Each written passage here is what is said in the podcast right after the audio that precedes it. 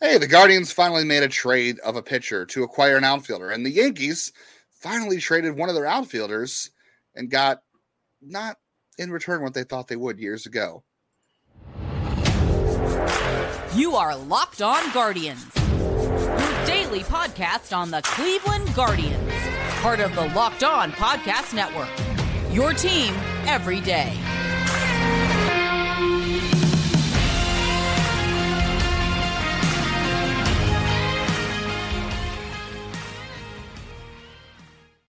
Hello, everyone, and welcome to the show today. I do have to say before I talk about our, our sponsor, I did enjoy all the uh, Yankees fans who are mad about like, yeah, uh, the fact that uh, why couldn't they have just maximized his and uh, Frazier's and Andujar's value to get that star they needed.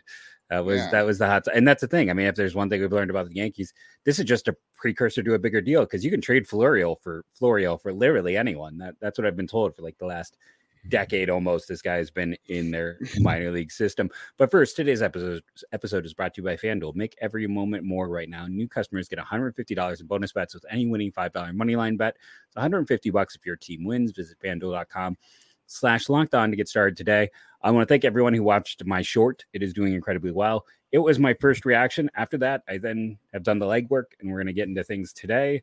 Uh, I do want to start out by two fun kind of facts if we want to start negatively. And let's start negatively. One, uh, Estevan Florial was free in April. Any team could have claimed him then. Any team could have claimed him because he just hadn't done enough to impress and get an opportunity with the Yankees consistently. And two, when the Yankees, remember, they ended this offseason saying they needed two outfielders. When they needed outfielders due to injury this year, uh, Florial's a better defender than Jake Bauers in the outfield. That's not up for debate. We can debate how good Florial is but they decided to go with Bauers over Florial.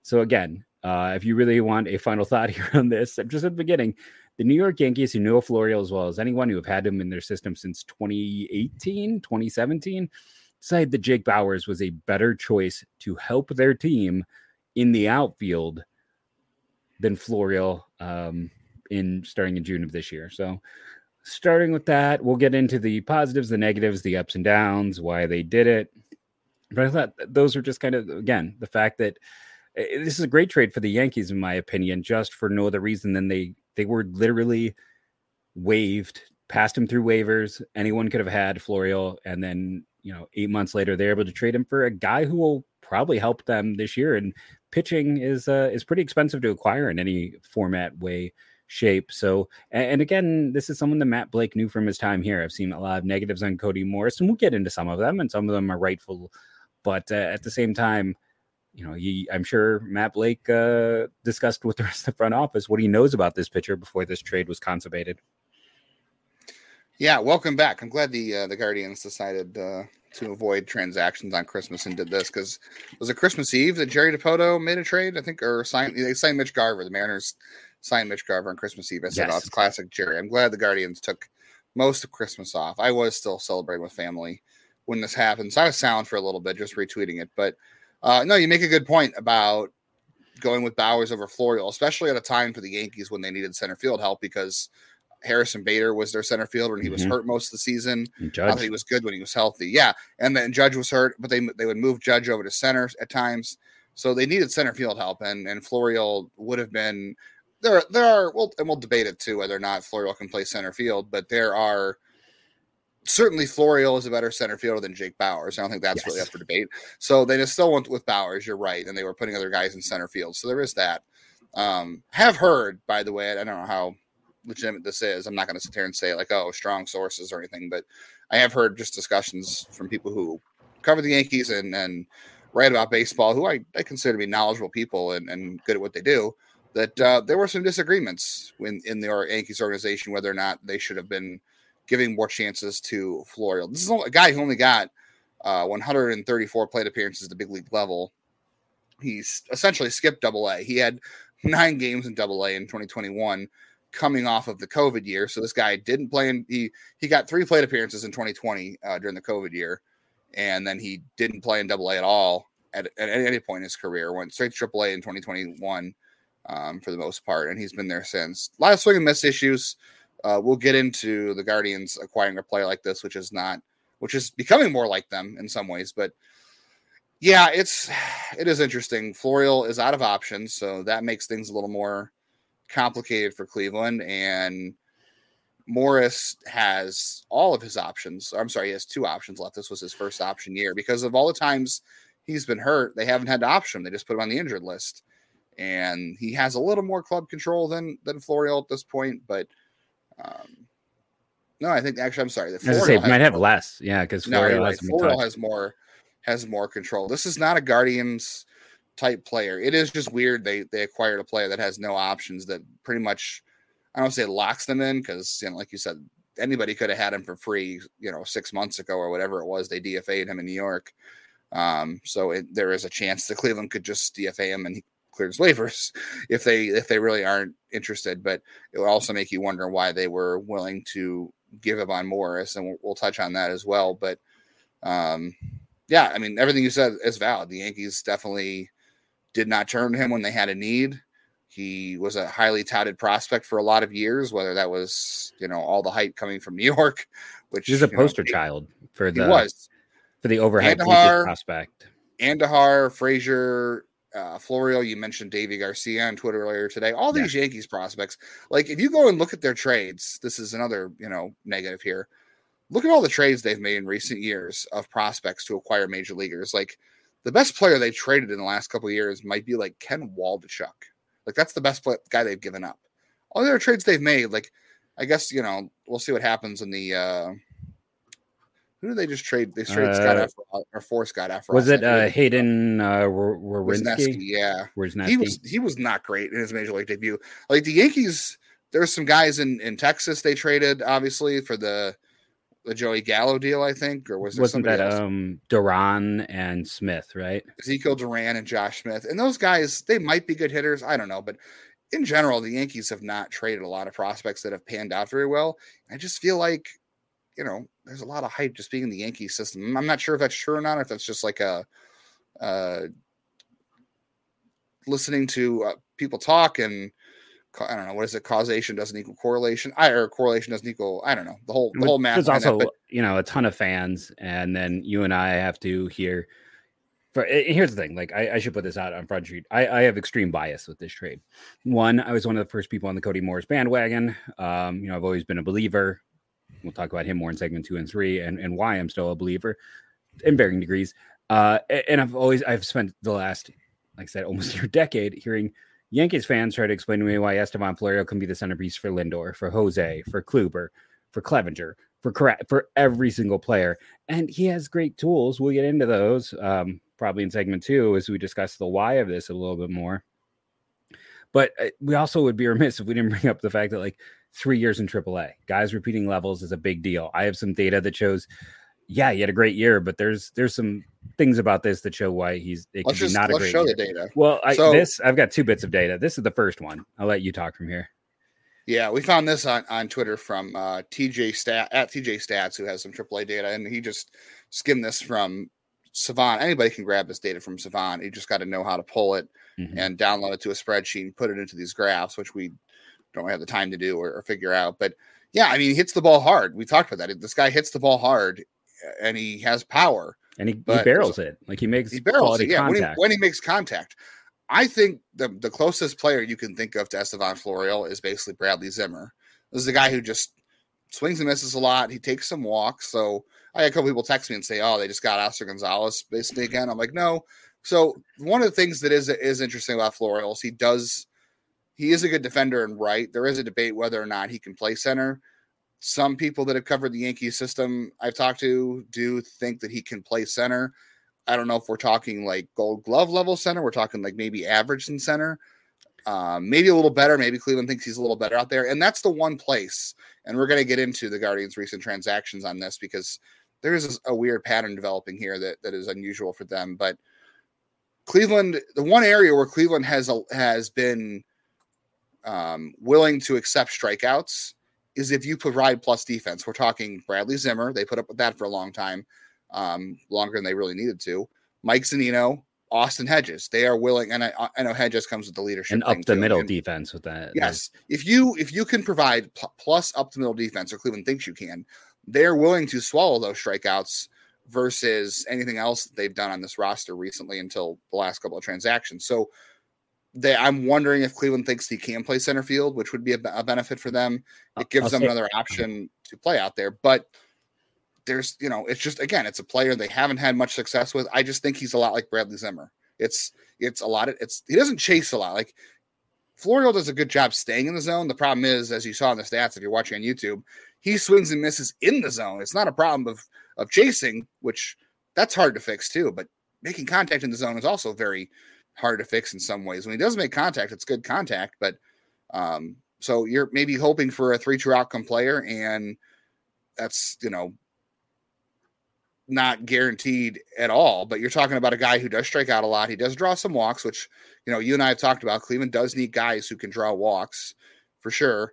Um, and if he can provide plus defense, like that's what you're looking at. You're looking at a three true outcome guy who might be able to play defense. That's but that's again that's like the 99 percentile outcome for a 26 year old who has repeated AAA three times and has issues. Yeah, I, I have some more data to kind of a talk about defense and b talk about like some more concerning facts. Like everyone's very focused on. He was a 2020 guy and he walked. And yeah, I you know I brought up Oscar Gonzalez in an initial tweet, but it just meant that I, I didn't mean it like in terms of profile. I know someone's going to call us out in this in the comments, but it's like in terms of uh, athletic profiles uh, and disappointments. Uh, and uh, we'll we're going to take a quick break here. We'll come back. I'm going to get into some more data that stands out to why he's probably best as a as a fourth outfielder, and then two players that are should be reeling after this trade in the Cleveland Guardians system.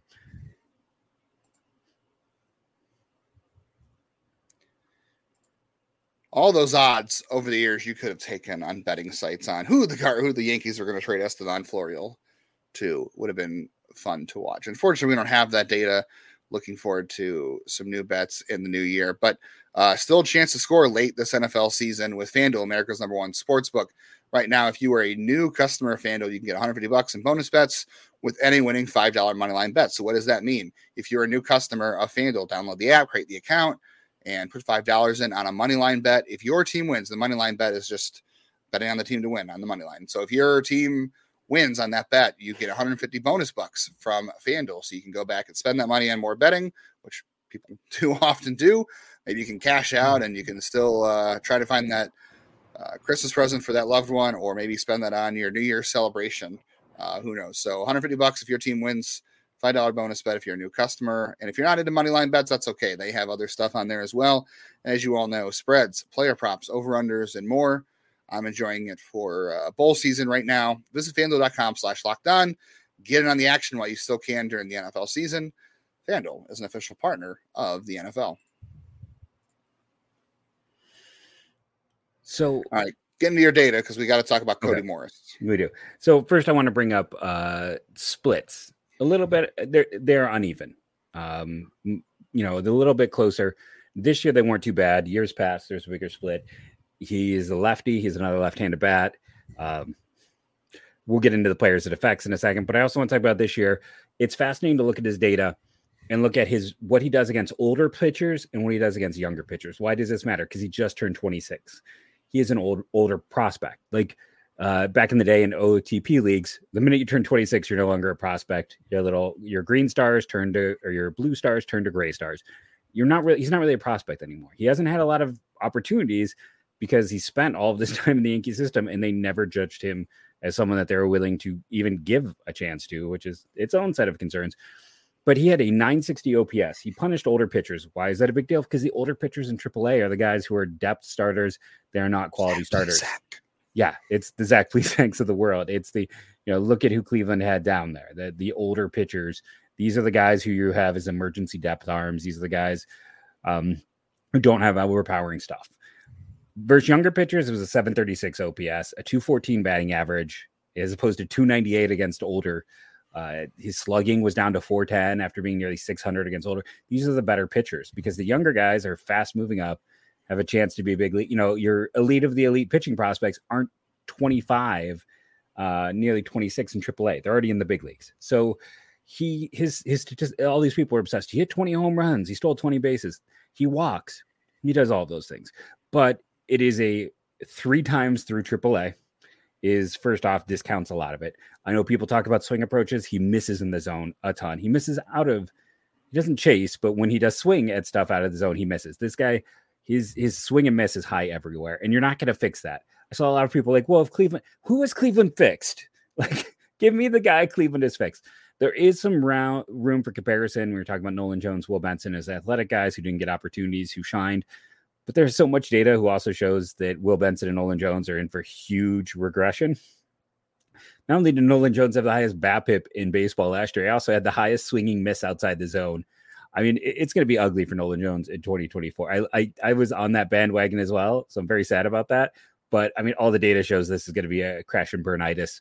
Uh, and Benson also, uh, there, there's again, people want to argue with BABIP you can't argue with a stat that literally tells us how lucky someone was. And these guys uh, were were above Luis Arraez, who's the golden god of of BABIP data high rates. Uh, so when you're looking at at at Florial, I warmed to this deal a little. I still don't love it. We'll talk about Morris in a second because he swings and misses too much. I, I think he's a below average defender in center. Like he's got good speed, but he always looked a bit awkward out there. He has a can't. He might have the best pure tool in Cleveland system with his arm. Like I saw 80 grades on this at multiple points through his minor league career. He's a right fielder. He might be a plus defender in right. He's at least a 55, but he's probably 55 in right, 45 in center. I don't think he's a center fielder, but I think if he's your fourth outfielder and he's a backup, that's where he's going to be. He's going to play three spots. He's going to back up without any options. He is here to stay. They didn't trade for him to cut him. So, um, Jonathan Rodriguez, enjoy your time in AAA. George Valera, who's also left-handed, uh, has tools and is very like George Valera this pretty much signaled, hey, you're not getting to the majors this year either, barring um, a crap ton of injuries. So for Valera and Rodriguez, this had to be uh, really terrible to see. Yeah, I would agree. I think uh, it's not a great sign for those two guys, at least to start the year. Things can happen, injuries, and guys could, you know, break through if they, whatever. If something happens where they're just playing great, they force the issue. Maybe that's that's how it goes. But I agree. I think that's them hedging their bets a little bit and acquiring somebody else who they think might have a chance to break out. Like this is a this is a gamble. This is a risk for Cleveland to take a, uh, a player with obviously star upside, but it's it's not. It's Doesn't really have star upside. I mean, I think eh, we we throw those words around, yes. but it's not going to all click. Like it, it's kind of the thing that that drives me nuts in draft season. So not to go off on you, but it's like it, it's not star upside because it's not going to click. Like he's 20, 26 years old. He can't swing. He's going to swing and miss in the zone, and that's when he's facing mediocre AAA pitching. When he's facing good major league pitching, guys who can cut it, it's going to get even worse. Like there's no way that this all. I mean, he might have a good, great, you know, one of those great Nolan Jones esque years, but I think at the same time, we have to sometimes look beyond tools and realize like this guy is kind of fundamentally broken in the way he approaches as a hitter that he's never going to be consistent. I'm not saying he's going to be a star. I don't think he's going to be a star, but he's a lottery ticket. And what happens with scratch offs? You're hoping to get lucky one of those times on a scratch off or buying a lottery ticket. That's that's what Florial is, and the odds of him. I mean, it would take being, like an act of God to fix that swing. Being a like winning lottery ticket have. Yes, but the, again, the odds of him, the odds of him being a winning lottery ticket have faded over the years. The odds have gotten worse, so they're almost, you know, next to none. No bad odds on this you're just, you know, you're throwing up a a hail mary and hoping something good happens here. And you're just trying to find bodies to put in the outfield, which makes an interesting point on what Morris's value was. But like you said, also on on Valera and Rodriguez, that they felt like it was worth bringing this guy to camp without options, meaning they're going to give him every unless they go out and acquire somebody else after this. Which hey, like you said, you trade for Florial, that means you can go get anybody now. But um, you know, unless they make another move, do you're right. This is this guy. This is a guy who's going to get some chances because uh, he's out of options. They're going to try to exhaust this and see what happens here, which I don't necessarily like. I did like Cody Morris. I know you said you're on the. Can Cody I interrupt you for one second, just real quickly before we go to Cody Morris? What else would be new, right? Is yeah, I know people. Is there a world where this is a precursor to a bigger deal? Like, could this be? Just throwing this out there. We have heard. Obviously, the trade not trading Shane Bieber now. Obviously, we'll talk about that. we'll talk about, but you know, they have talked about Bieber to Tampa, and Tampa did talk about Estevan Florial with the Yankees. Just gonna slide those in there, just as as a thing. We can move on. Yeah, let's uh let's come back and talk more about Cody Morris and some other stipulations of this trade, which will not involve Shane Bieber.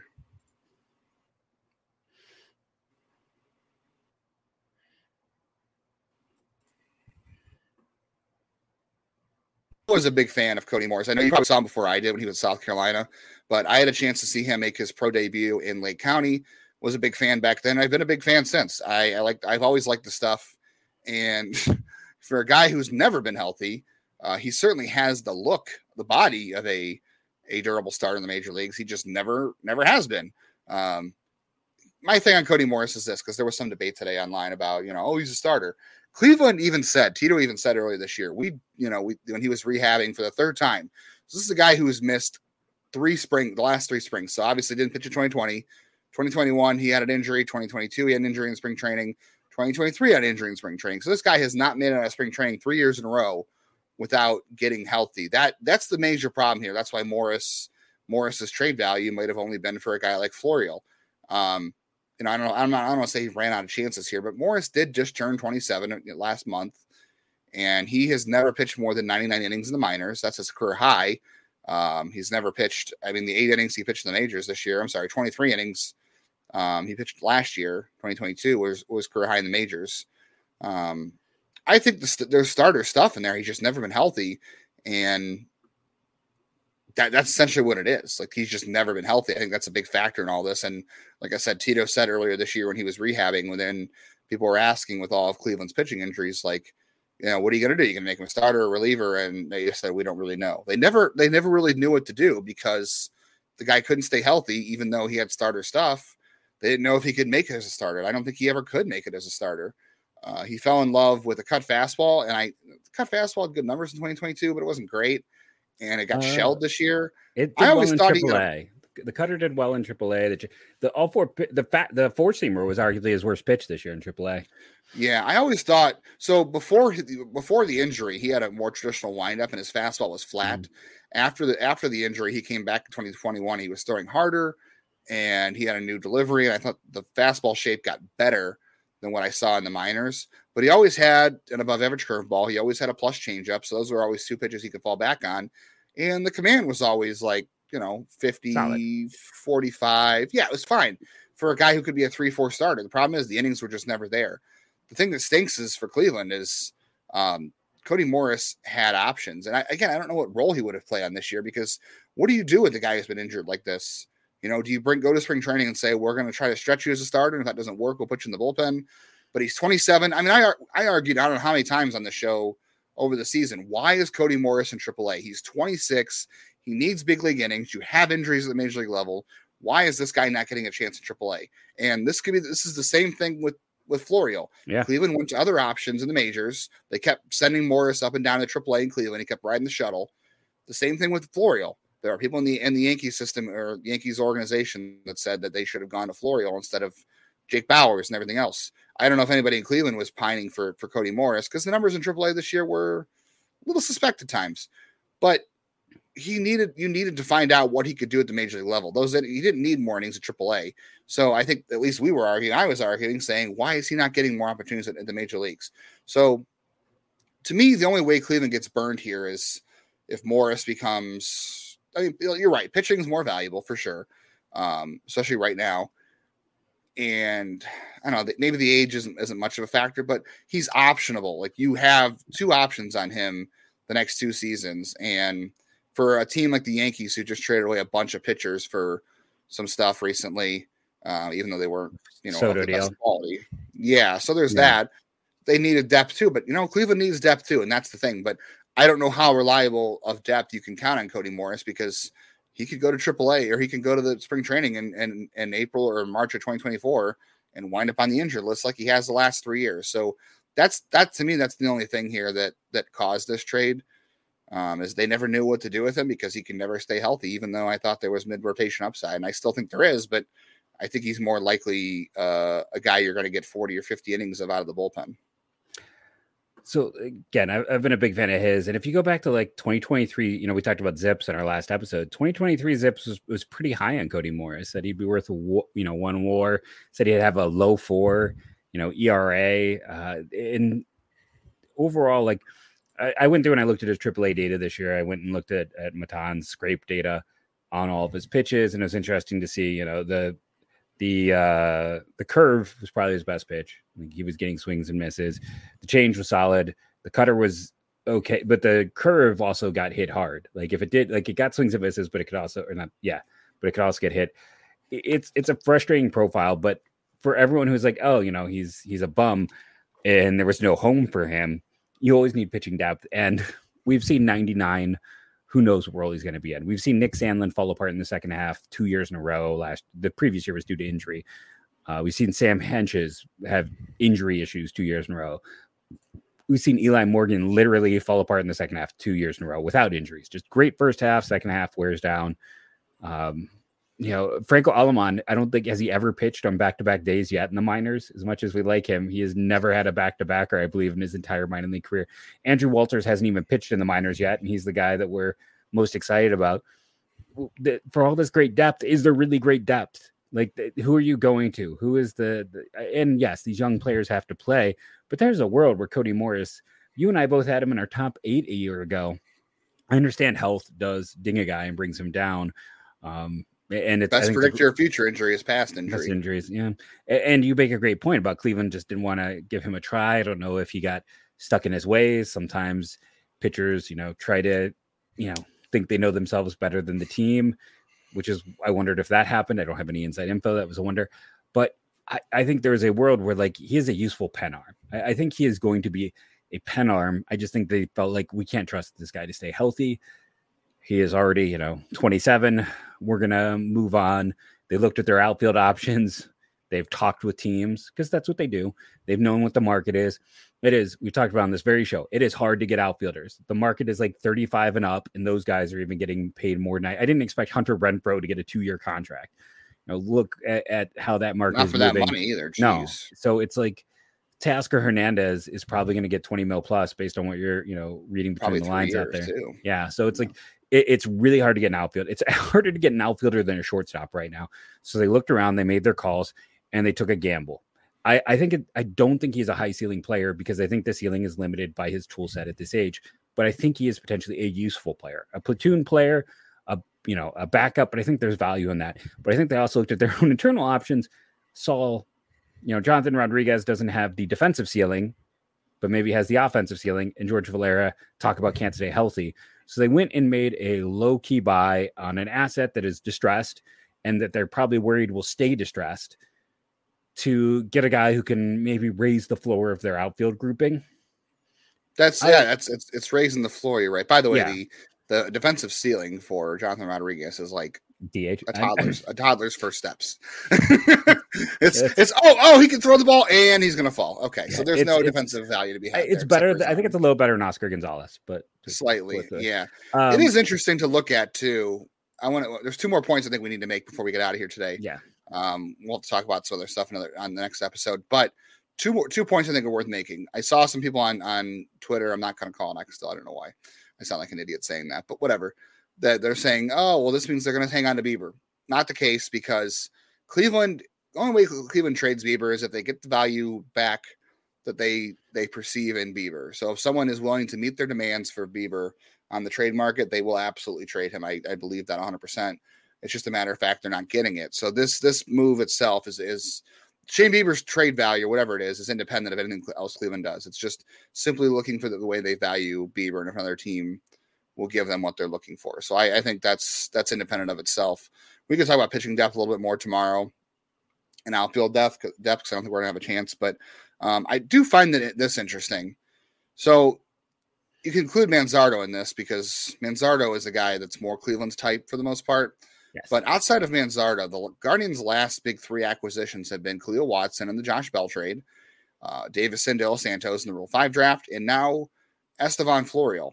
I think it's interesting that Cleveland has taken a gamble on some athletes to varying degrees. I guess Dale Santos isn't really an athlete. Like he is technically and professionally, but not, you know, not in the way Florial and, and Watson are athletes. But they've taken a gamble on guys who do have upside, you know, whether or not – there's a uh, varying degrees of probability they're never going to hit that upside. It's very unlikely for all three of them, but you know, all it takes is is scratching off that one spot on the on the scratch off, and um, it becomes a winner. You know, and you get you know hundred thousand dollars or whatever it is in that scratch off.